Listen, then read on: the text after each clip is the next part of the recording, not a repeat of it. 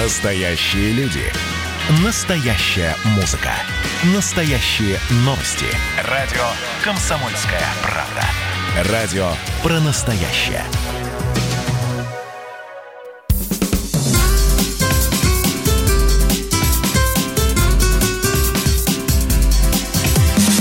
Программа с непримиримой позицией. Вечерний Мордан. И снова здравствуйте в эфире радио «Комсомольская правда». Я Сергей Мордан. И Мария Баченина. Добрый вечер.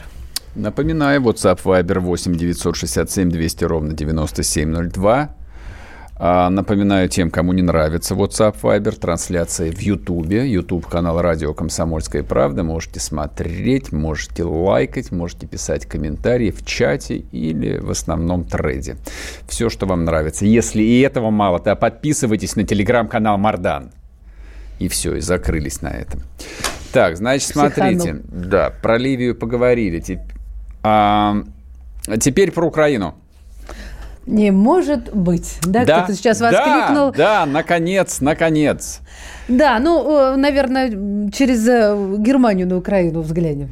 Как Слушай, я не знаю, как. Глазами. Меня до сих пор оскорбляет, что меня на Первый канал а, на темы, посвященные Украине, не зовут никогда. Я уж не знаю, почему. То ли потому, что опасаюсь, что я могу что-нибудь ляпнуть. Э, хотя что я могу такого ляпнуть, что я не говорю на всех остальных темах? Ну, я не знаю. Видимо, надо учитывать то, что ты уже ляпнул. То есть, ну, хорошо. Пару-тройку десятков я... раз. Да, то есть предложение бросить танки на Киев или давайте перебьем всех украинских военных, что это кого-то может э, удивить, что ли? Ну, мне вообще, кажется, вообще это звучит, конечно, кровожадно. Очень хорошо. Значит, смотрите, что произошло на Украине. А, почти ничего не произошло, кроме того, что Путин поговорил, слушай, как уже третья уже тема, сегодня. И снова про Путина. Я думаю, сейчас напишут, что мы кремлевские подстилки. Нет, нам написали, и отрабатываем то, написать, что пишут что мы, из Кремля. Э, что мы идиотские либералы. А, еще хуже. Из огня до в пол. Ну ладно, значит, смотрите. Путин пообщался с Зеленским. Вот, а практически сразу после этого Владимир Саныч э, дал команду, не знаю, кто у них там, министр обороны или э, начальник генерального штаба, а, ну, в общем, украинские военные выпустили официальный приказ о прекращении огня. Этот приказ действует, соответственно, с сегодняшней ночи, ну, видимо, с 12 часов. А, стрельба, по-хорошему, должна была прекратиться на всей э, линии противостояния между, Укра... между ВСУ, вооруженные силы Украины, и, соответственно, вооруженными силами непризнанных а, республик. Давайте называть, называть их так. Я, мне, мне кажется, проще называть а, Донбасское ополчение. Вот, я понимаю, что это никакое не ополчение, но пусть, пусть будет так. Это, в общем, такая фигура речи. А, и вроде бы как... Стрельба прекратилась. Вопрос, конечно, возникает как надолго, и главный вопрос, э, который, честно говоря, тоже вот он подвис, и никто его никак не откомментировал, то, то ли по причине того, что были выходные, то ли потому, что все политологи были заняты э, там Фургалом и Дегтяревым, зачем Путин звонил, Это о чем они на самом... По украинской инициативе состоялся разговор. Не он звонил, ему звонили. Нет, мне попалось одно объяснение, что Зеленский э, отозвался на обращение Рамзана Кадырова, а. своеобразное, как обычно, в котором тот прямо сказал, что, дорогой товарищ Зеленский, за слова надо отвечать, и речь была якобы совершенно не о каких-то обещаниях, которые Зеленский давал, не знаю, Кадырову или чеченскому народу, а о тех обещаниях, видимо, которые были даны украинской делегацией в закрытой части на переговорах а, с Козаком и с его командой, которые, насколько я понимаю, последние были в Берлине. И вот после этого, соответственно, были подпис подписаны соглашения о прекращении огня, а, вроде как согласовывается очередной обмен пленными, и вроде бы как, что совершенно выглядит фантастически, а, администрация украинского президента сказала, что прорабатывается вопрос внесения изменений в украинскую конституцию. Ну, это часть Минских соглашений. Я понимаю, что за 6 лет все уже забыли про эти Минские соглашения, что там в них было записано. Вот. Ладно, не будем сидеть фантазировать, поговорим а, с Родионом Мирошником. Это дипломатический советник главы Луганской Народной Республики. Родион Валерьевич, здрасте. Добрый вечер. Скажите, пожалуйста, стрельба кончилась сегодня ночью или нет? Э, как таковая стрельба из тяжелого оружия, которое запрещено Минскими соглашениями, там мы не фиксируем.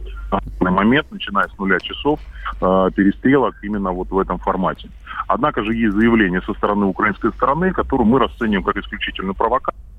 То есть э, представительство ООС, Объединенная, э, э, Организация Объединенных Сил э, Украины было заявлено, что ночью был обстрел. При этом с наших позиций не было никакого обстрела, взрывы были на украинской территории, которую мы расцениваем как самостоятельно организованную украинской стороной попыткой, э, скажем так, сорвать достигнутой договоренности. И речь идет не о прекращении огня, а о принятии дополнительных мер по устойчивому прекращению огня, потому что соглашение о, о прекращении огня было подписано год назад. И по нашей статистике за этот год 30, 35 тысяч раз – к нам прилетали вот такие подарки со стороны Украины. Ну, смотрите, то, что я прочитал по поводу прекращения огня, если совсем по-простому для наших слушателей, вопрос упирался в прямой приказ военного командования буквально прекратить огонь. Соответственно, по-моему, вчера или позавчера подобный приказ э, поступил от командования в Донецкой Народной Республике, и, видимо, аналогичный у вас. Да. Вот. И вчера вечером подобный же приказ подписал украинский министр обороны. То есть, э, если после этого приказа, если я правильно понимаю устройство военной там армейской жизни, кто-то начинает стрелять, значит, его можно, ну, не знаю, как у них там накатывают, в дисбат или расстрелять по приговору военно-полевого суда, например. Вот, как вы думаете, это вообще действенно будет или нет? Или перемирие закончится, как обычно, через два дня?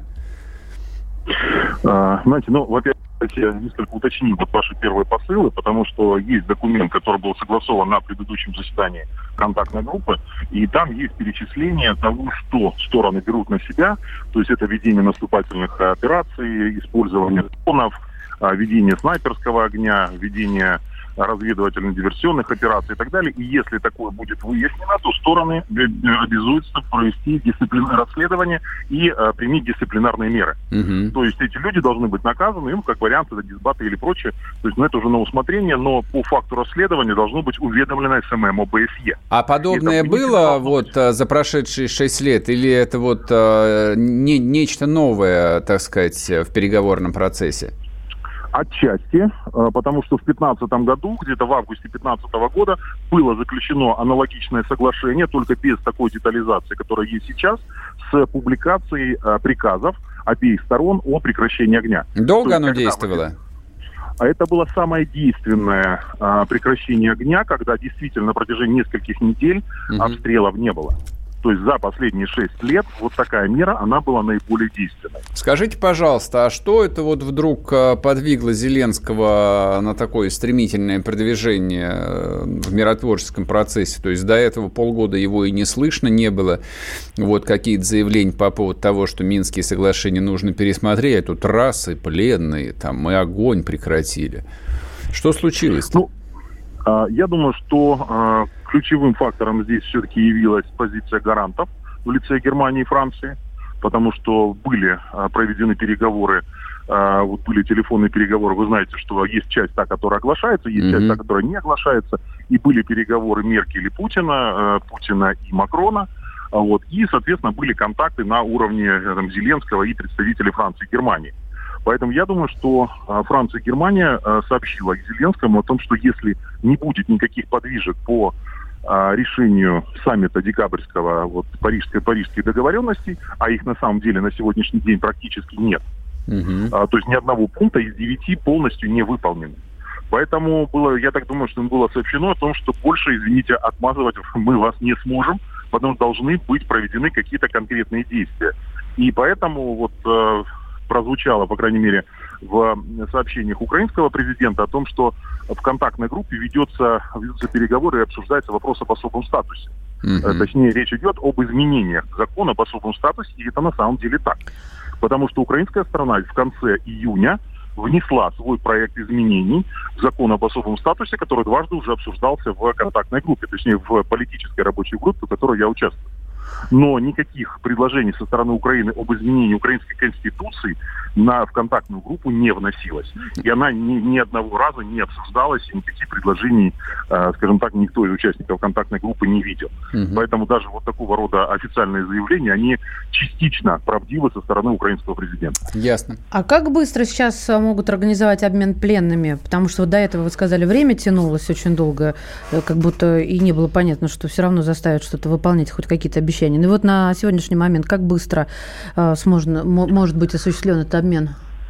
Понимаете, а ключевой это вопрос заключается не в проведении обмена там трех на трех или десять на десять. Так. Ключевой вопрос идет в а, обмене по формуле всех на всех. Всех на всех, да. Это общепризнанная мировая формула, которая позволяет не, а, не оказывать другой стороне давления на противоположную за счет удержания вот, ну, ну и это возможно на сегодняшний день, да. а то у нас просто время э, поджимает. Мы не, мы не видим таких оснований, что на сегодняшний день по формуле всех на всех могут быть, могут, может быть произведен обмен. Половинчатый обмен может быть, вполне может быть организован даже за, там, не знаю, несколько недель. А, хотя сейчас у нас заседание контактной группы не будет 18 августа.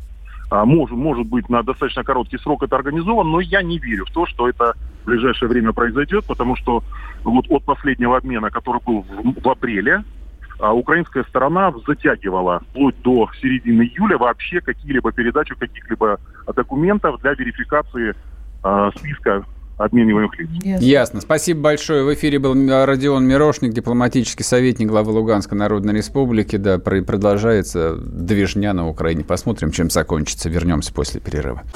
Андрей Ковалев. Простой русский миллиардер. В авторской программе «Ковалев против». Против кризиса. Против коронавируса. Против паники. Против кнута, но за пряники – я расскажу вам, как спасти свои деньги и бизнес в эти непростые времена. Помните, миллиардерами не рождаются, а становятся. Ковалев против. На радио «Комсомольская правда». По будням с 10 вечера до полуночи по московскому времени.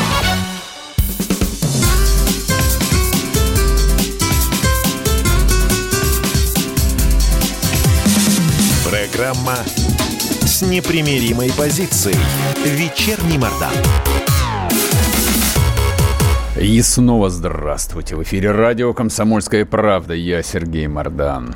Я Мария Баченина. Здравствуйте. Напоминаю, WhatsApp Viber 8 967 200 ровно 9702. Идет трансляция в Ютубе на YouTube-канале «Радио Комсомольская правда». Можете смотреть, ставить на паузу, смотреть потом. Можете писать в чате, можете писать в комментариях.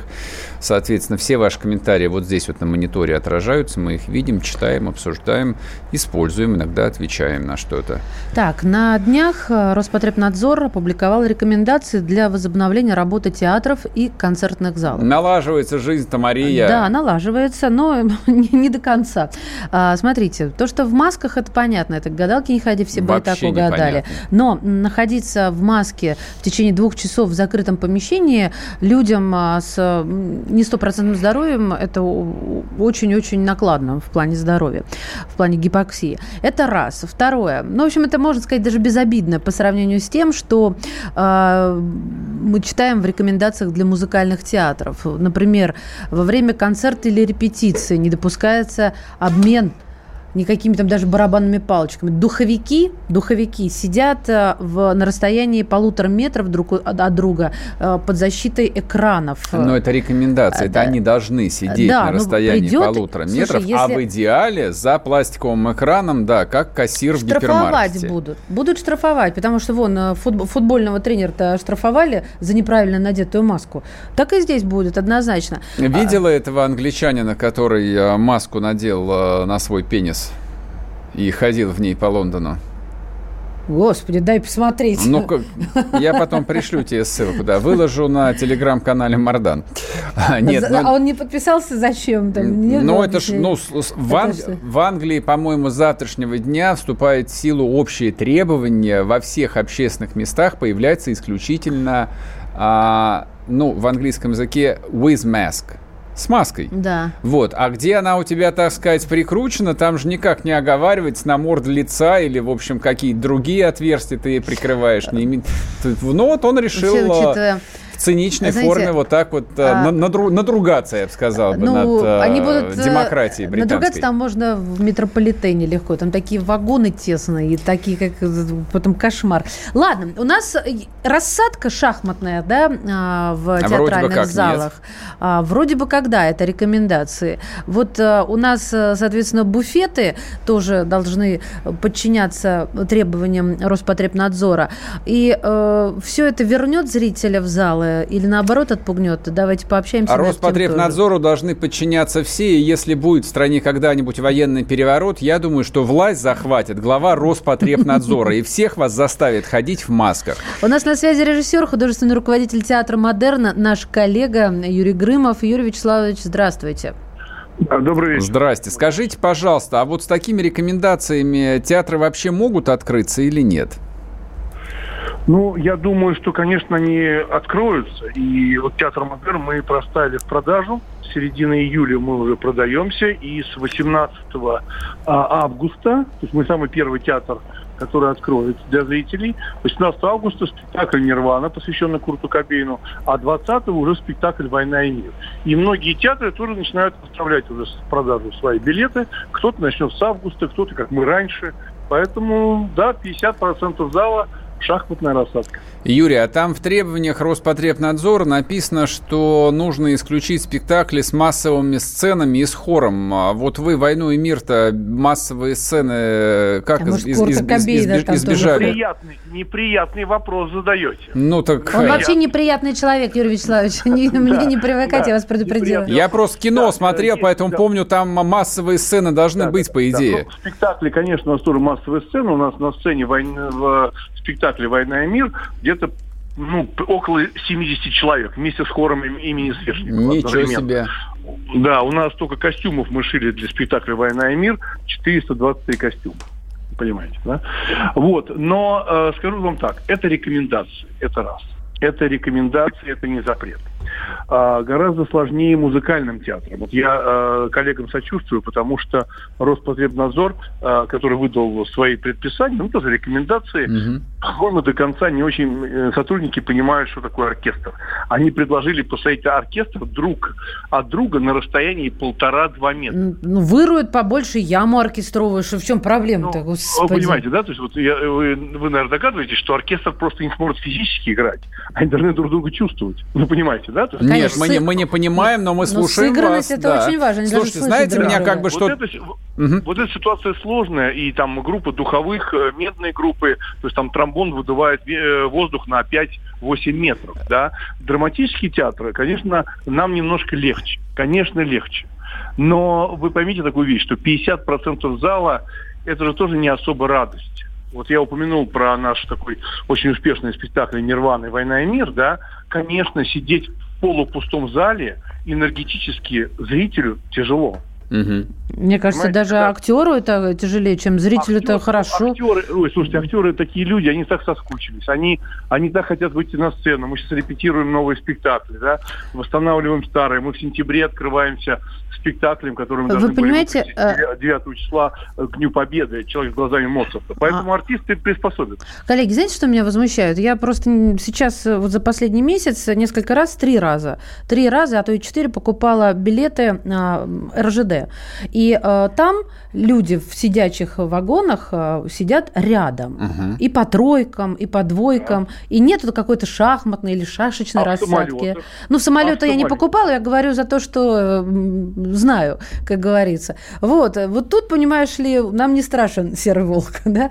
А в театре Ай-яй. Ну, я думаю, что Роспотребнадзор э, бережет творческую интеллигенцию, потому что Элиту когда нашу. летает э, по России самолет, а теперь они полетели и в Танзанию, а и в Англию и так далее, в Турцию самолеты там 250-300 человек. Угу. И нельзя забывать, что там нет шахматной рассадки, и там, если вы помните, очень маленькие туалеты в самолетах да, а касаемо, вот вы говорили в передаче про буфеты, вот в Театре Модерн у нас давно уже мы разнесли, у нас на двух этажах, на первом и на втором буфет. У нас очередей нет в буфете. Это нонсенс. Я ненавижу ходить в театр, когда я хочу выпить бокал вина или съесть там бутерброд и стоять в очереди. Это ненормально. В театре Модерн такого нет. А у вас что, алкогольная Но... лицензия есть?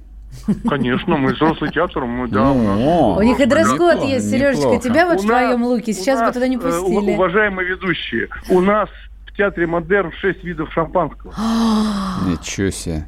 Юрий Вячеславович, надо, надо воспользоваться знакомством. Мы же, да. мы же не ханжи какие-то. Мы понимаем, Согласен. что традиции русского театра выпить чуть-чуть, сесть в зале, посмотреть прекрасный спектакль. А самое важное – после спектакля мы делаем скидку 30% на буфет, чтобы люди оставались. Чтобы люди сняли стресс. Да, да. Спасибо большое. Спасибо. Юрий Грымов, режиссер, худрук театра «Модерн». Слушайте, ну вот я прочитал внимательно эти рекомендации, а ничего нового. То есть, с моей точки зрения, это продолжение пятимесячного издевательства, которое вот непрерывно генерируется разного рода чиновниками и прежде всего Роспотребнадзора. Я вот просто не поленюсь сегодня посмотрю, кто вот эти ответственные граждане, которые сочиняют разли, различные рекомендации и прочие ограничения. Но вот, а, ну, для... Сереж, ты даешь, вот что я скажу. Когда у тебя... Вот у меня очередной Но. знакомый блогер. Заболел? Да. Дай бог здоровья. Да, пошел в клуб вечером расслабиться, пообнимался, так. что, слава богу, ковид ну. в легкой форме. И что? И, и что, теперь кровью до... блевать, что ли? Тебе нет, не надо, я не ну хочу тебе такого. Слушай, это ровно то же самое. Кто-то закрыл Ты Москву. меня, знаешь, каждый раз заставляешь руками развести вот это вот. вот ну, заболел человек, делать? и что? Каждый день люди заболевают, и даже некоторые умирают. И что теперь? Ну что теперь? Беречь себя. Вопрос, от чего они умирают, чем они заболевают. Это вот, ну я говорю, что... Сопряженные глуп... с ковидом. Да, я понимаю, это глуп, глупо там начинать э, дуть в наш тромбон и выдувать ту же самую мелодию, которая уже, соответственно, 5 месяцев или больше, с февраля месяца, наверное. Да. Это, нет, я думаю, с января мы эту тему перетираем. Ну хорошо, что ты хочешь э, а, Вопрос следующий. А, держать закрытыми театры, полузакрытыми сейчас – ну вот ответьте мне на вопрос, пожалуйста. Рестораны все открыты. Да, двойные есть, стандарты абсолютно не, не, прав. Нет, не двойные. Это, Тройные, четверные. Нет, не, нет никаких стандартов. Это разжижение мозга. Просто когда у людей в башке вместо вот а, мозговой массы находится кисель... Значит, ими надо управлять. Нет, ими не надо управлять. Им, на, я бы на них даже чип не стал бы тратить. Этих людей просто нужно убирать, увольнять, сокращать. Я почему-то абсолютно убежден в том, что во всей структуре под названием Роспотребнадзор должно остаться там 4 человека, включая секретаршу и водителя руководителя. Потом они, Все, они не ходят никто. сами в Москву. Мне, мне кажется, они вообще ни для чего не нужны. Метро кто-то закрывал? Нет. Нет, я просто напомню... Нет, есть жизненно важные предприятия, а есть... Я напомню, пассажиропоток московского метро 10 миллионов человек в день. В день. Когда они закрыли церкви и мечети, соблюдем толерантность, гипермаркеты и супермаркеты работали без ограничений. То есть сейчас, когда, не услышал. сейчас, да, сейчас когда открыты все кабаки, открыто вообще все, издеваться над этими сиротами, Театрами. артистами больших и малых театров, люди, которые там за 20 тысяч рублей э, там э, убивают собственную печень, ну сколько, сколько можно уже? Ну прекратите, мы поняли, да, вы есть, Роспотребнадзор есть. Просто сделайте, что мы, чтобы мы про вас не вспоминали. Не выпускайте никаких дебильных больше постановлений. Самоликвидируйтесь, это вообще было бы в идеале. Вернемся после перерыва, не уходите. Программа с непримиримой позицией. Вечерний Мордан. Ну что вы за люди такие? Как вам не стыдно? Вам по 40 лет. Что у вас позади? Что в настоящем? Что впереди? Опомнитесь, пока не поздно. Вот вам мой совет. Ведущие нового утреннего шоу на радио «Комсомольская правда» уже совсем взрослые люди. Но ведут себя порой. Особенно, когда собираются все вместе. Они обсуждают, советуют и хулиганят в прямом эфире – с понедельника по пятницу. Начинайте день вместе с программой «Взрослые люди». Ведущие Тутта Ларсон, Валентин Алфимов. Стартуем в 8 утра по московскому времени.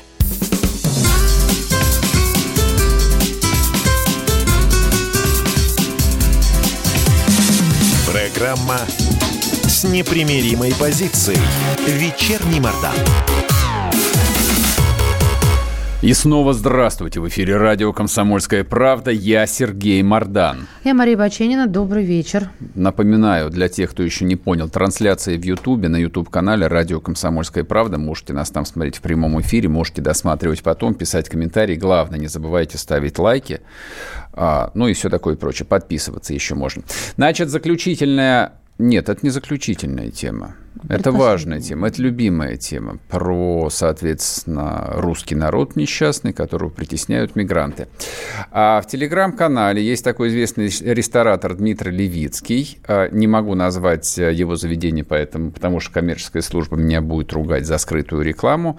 Так вот, он в своем телеграм-канале написал короткий пост. Я его целиком зачитаю. Гастарбайтеры испортили весь рынок труда в Москве. Взяли и свалили домой на пандемию, а возвращаться либо не хотят, либо не могут. В итоге рестораторам приходится брать наших, которые стоят дороже, а работают хуже. И заработная плата линейных сотрудников, вопреки всем прогнозам, продолжает расти. Падают зарплаты руководителей, шефов, маркетологов всяких, а посудомойщица Маша в полном порядке. Вот, все, то есть больше ничего не было. А эту тему подхватило несколько профессиональных русских публицистов, которые кратко написали о том, что ресторатор Левицкий э, выступает за демпинг на рынке труда, поддерживает, соответственно, иностранную рабочую силу и вообще родину не любит. Мы позвонили Дмитрию и сейчас с ним поговорим в прямом эфире. Дмитрий, вы с нами? Да, я Здравствуйте. Здравствуйте, Дмитрий. Ну, скажите прямо, вы почему родину и русский народ не любите? Слушайте, ну вы, вы хоть не разгоняйте надо эту тему. Ну, какой русский народ, слушайте? Ну, о чем вы говорите? Мне там э, телеграм завалили, там, конечно, комментариями, что я нахожусь в интимных отношениях с таджиками, русофобы и все такое прочее, но ведь не про это же совсем была речь.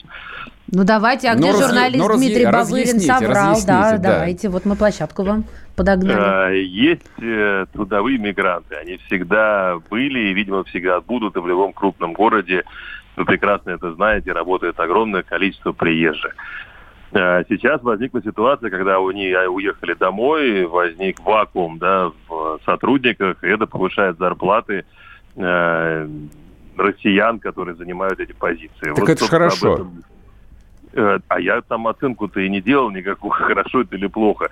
Это нормальные реалии бизнес-среды. Бизнес всегда покупает ту рабочую силу, которая дешевле. Была возможность покупать дешевую рабочую силу в виде мигрантов, мы ее покупали. Сейчас ее нет, ну, Бизнес ну, покупает то, что есть. А патриотизм? Поднимать нас, нашу да экономику нет, с колен. Маш, прекрати про патриотизм. А, то есть, когда речь, когда, речь, когда речь о деньгах, не до патриотизма. Я, как бывший предприниматель, в этом смысле никаких иллюзий не строю. Давайте так. вот а, мы на цифрах попробуем поговорить.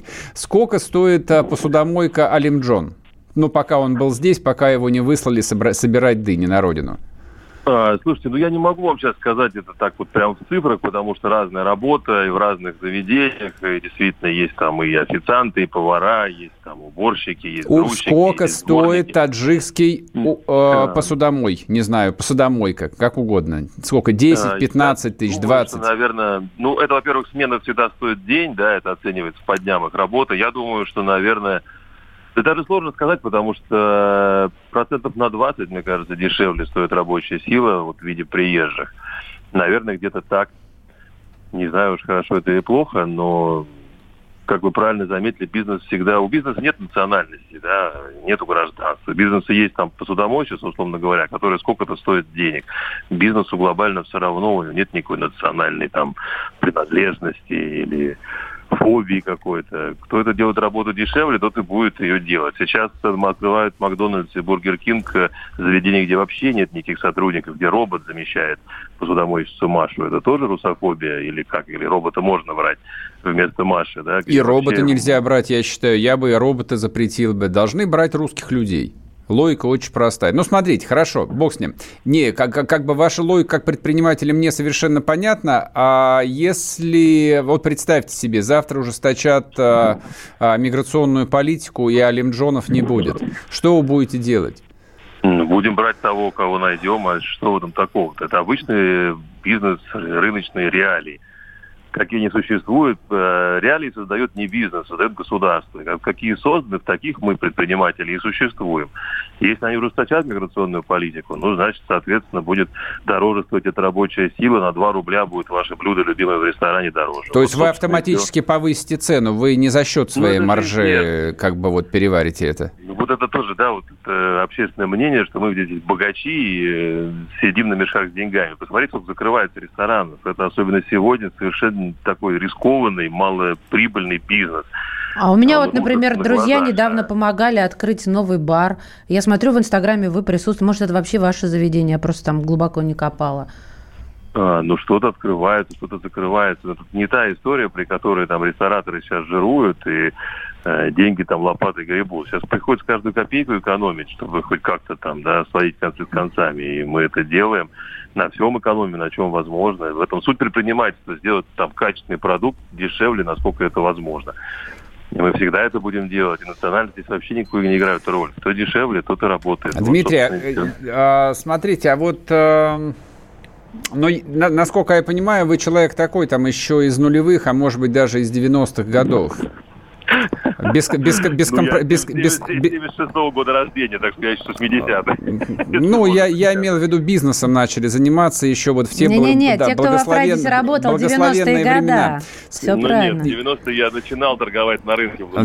Какая разница? Ну, значит, школу капитанов Начало. прошли. Я просто этот прошли. вывод сделал, на самом деле, не глядя в вашу биографию, а просто по тональности этого поста. Вот он такой прямой, честный, открытый, э, вот, э, и, соответственно, там совершенно не соответствующий современным реалиям, когда нужно быть политкорректным, аккуратным, осторожным, для того, чтобы тебе не прилетело от каких-нибудь э, новорусских адептов э, БЛМ или, э, не знаю, национального харасмента или чего-нибудь другого. Скажите, пожалуйста, вы вот а, хоть на секунду пожалели об этом посте или нет?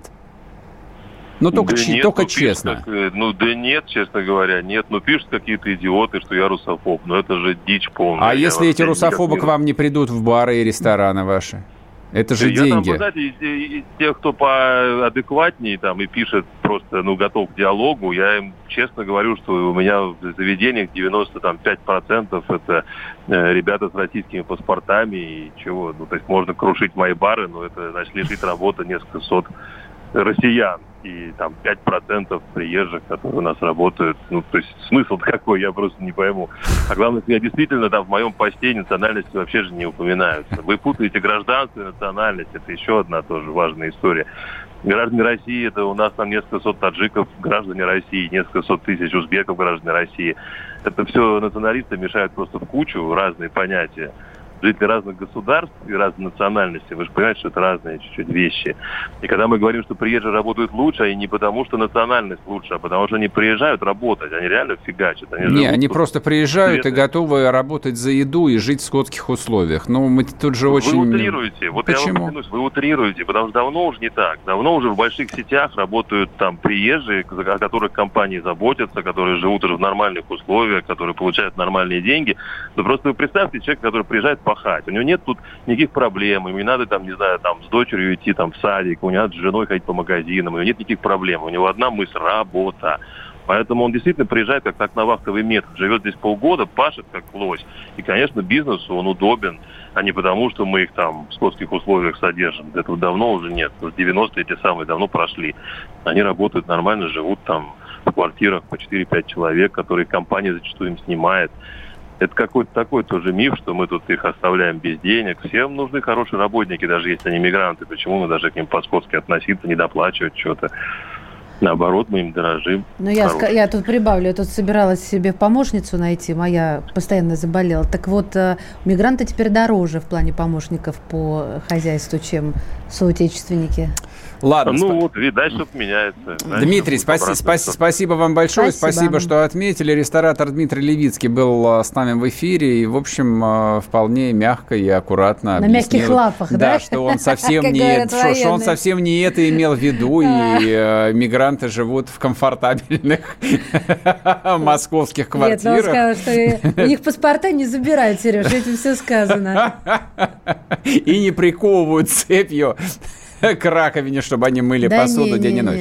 Не, Слушайте, на самом деле здесь э, история она никакого глубокого идеологического вывода не влечет, но я ее коротко попытаюсь э, прокомментировать, потому что, ну, так, такая вот попытка разогнать традиционную историю про несчастных русских, э, которых э, не берут кровососы на, на, на работу, а вместо этого берут алимджонов, э, она фальшивая. Идея следующая человек, который моет посуду в ресторане, при всем при том, я понимаю, что вы сейчас напишете, что каждая работа почетна. Нет, ребят, не каждая работа почетна. Тот, кто моет посуду в ресторане, это человек, который находится на социальном дне, вот на том самом социальном дне. И требовать от работодателя, чтобы он этого человека холил или леял и платил ему 100 тысяч рублей, ну, это по меньшей мере наивно. Так просто не бывает в жизни. Человек, который волей судьбы оказался на этом месте, думает только об одном, чтобы вырваться из этого говна и зарабатывать деньги в идеале своим трудом и зарабатывать в несколько или там, во много раз больше. Вот так вот устроена жизнь. А тыкать в глаза, не знаю, мирному ресторатору, что он на эту работу берет таджиков и не берет русских, так и хорошо, что не берет. Вернемся после перерыва. Программа с непримиримой позицией. Вечерний Мордан.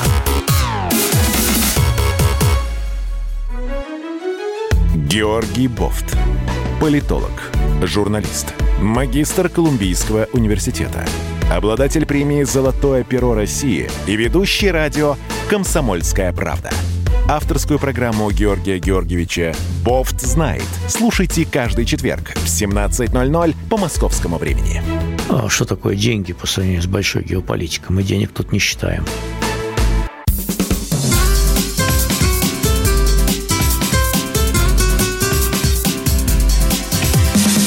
Программа непримиримой позицией. Вечерний Мордан. И снова здравствуйте. В эфире радио «Комсомольская правда». Я Сергей Мордан. Я Мария Баченина. Здравствуйте. Последняя тема. Я хотел бы посвятить ее очень яркому человеку, незаслуженно забытому, но имя которого при всем при этом гарантированно с вероятностью 100% останется в новейшей русской истории. Умерла Нина Андреева.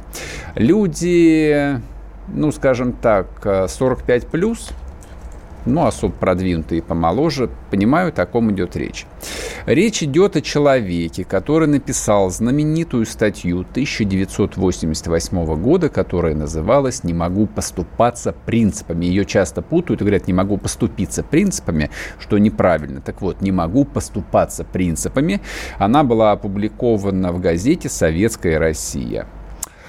А, это был открытый вызов – такая попытка внутрипартийной дискуссии. И вот этот вот рядовой ленинградский коммунист вызов бросил никому бы, э, никому бы не будь, а генеральному секретарю и всему Горбачевскому политбюро, которое в 1988 году уже полностью закусило у дела а в своей перестройке, гласности, ускорении и, по большому счету, в ревизии социализма – а, несмотря на то, что их практически единодушно поддерживала вся страна, то есть нужно, в общем, называть вещи своими именами, а, было некоторое количество трезвых людей, которые смотрели на все происходящее с ужасом и понимали, что страна движется к катастрофе.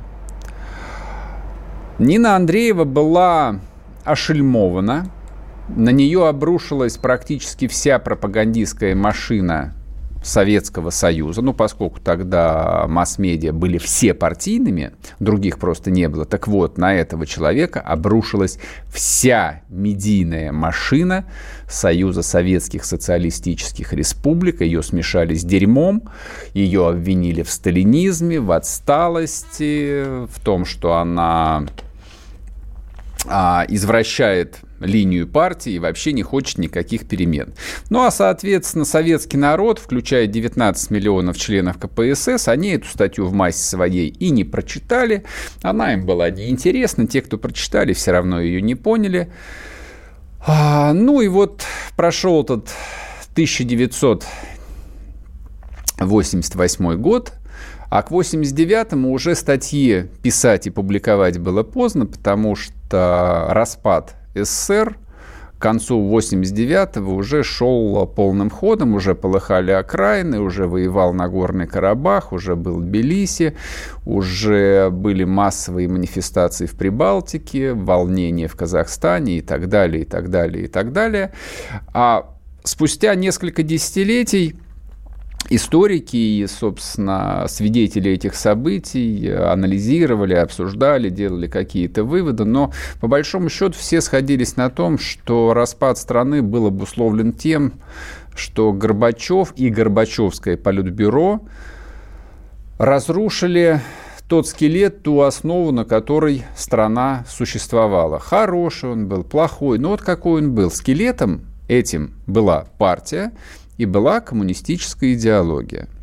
Китайцы, я просто напомню, 80-е не пошли по этому пути, они пошли по пути совершенно обратному, они устроили своей оппозиции Тяньаньмынь, на котором погибло какое-то количество людей, не знаю сколько, возможно, даже много. Но, тем не менее, Китай за 30 лет стал второй а некоторые говорят даже первой сверхдержавой мира, показывает фантастический уровень экономического роста. Китай вырвался из бедности, Китай создал огромный средний класс. Не говоря уже о том, что Китай создал огромное количество китайских миллиардеров, у которых при этом а, партбилеты членов китайской компартии есть в кармане. То есть вот у них а, история немножко повернулась. У нас же статья Нины Андреевой не зашла, то, что называется. А, я скажу про нее немножко. Она была не членом КПСС. Она была настоящим большевиком. Даже не коммунистом, а большевиком. Они были идеалом. Они, я бы сказал, что они олицетворяли идеального большевика, каким видел а, его Ленин, каким видел его Сталин. Это был рабочий, пролетарий, который вырос до человека с развитым интеллектом. Вот Нина Андреева была именно такой. Она родилась в Ленинграде в рабочей семье. Отец ее погиб при обороне города, города сестра и брат умерли в блокаду. Нину поднимала мать, слесарь на Кировском заводе. Она закончила школу с золотой медалью, выбрала карьеру химика и достигла высот. Вот при таком происхождении стала кандидатом наук, преподавателем вуза, вступила в КПСС в возрасте 28 лет. И семья ее была примерно такой же. Муж ее, Владимир Клушин, тоже из пролетарской семьи ленинградцев – с 15 лет рабочий на оборонном заводе, с 17 лет на фронте, несколько ранений, потом стал кадровым офицером. Демобилизация, закончил философский факультет с красным дипломом в Ленинградском университете, доктор наук. Вот такая вот простая советская семья, которую Горбачев, горбачевские коммунисты, коммунисты призыва перестройки, заклеймили как шовинистов, сталинистов, предателей и просто выродков рода человечества за большую, но всего лишь за один текст объемом примерно 12 тысяч знаков. А ее довольно глупо пересказывать э, в радиоэфире. Кто интересуется историей, кто хочет разобраться в том, что происходило 30 лет назад, я советую. Это увлекательное чтение. Там можно прочитать и про Сталина. Ничего криминального, ничего такого, что вы не услышали потом, там не было. Там можно найти и слова, которые совершенно невероятно объясняют и то, что происходит с нами сейчас. Я небольшой кусочек только прочту. Первый, причем наиболее полноводный идеологический поток, уже выявивший себя в ходе перестройки, претендует на модель некоего э, леволиберального и интеллигентского социализма, якобы выразителя самого истинного и чистого от классовых наследий гуманизма. Его сторонники противопоставляют пролетарскому коллективизму самоценность личности – его представители утверждают, что мы, дескать, подстроили не тот социализм, и что не только сегодня впервые в истории сложился союз политического руководства и прогрессивной интеллигенции. И это в то время, когда миллионы людей на нашей планете гибнут от голода, эпидемий, войны, а они требуют разработки юридического комплекса защиты прав животных и так далее, и так далее, и так далее. Это то, что происходит с нами с нашей цивилизацией прямо сейчас. Написано это было 30 лет назад советским коммунистом. Все, вернемся к вам завтра. Пока, будьте здоровы, не болейте. Счастливо. Когда армия. Состояние души. Военное ревю на радио «Комсомольская правда». По вторникам и четвергам полковник Виктор Баранец метко стреляет словом. Ну а теперь, если Эрдоган только заикнется, мы ему представим большую розовую дулю к носу. Ну правильно же. А полковник Михаил Тимошенко подает снаряды. Вся правда о настоящем и будущем наших вооруженных сил. Ну и немного армейских байк. Медведя можно научить стрелять из автомата. В прямом эфире. Слушайте и звоните. Военное ревю. По вторникам и четвергам в 16.00. По московскому времени. Никто не уйдет без ответа.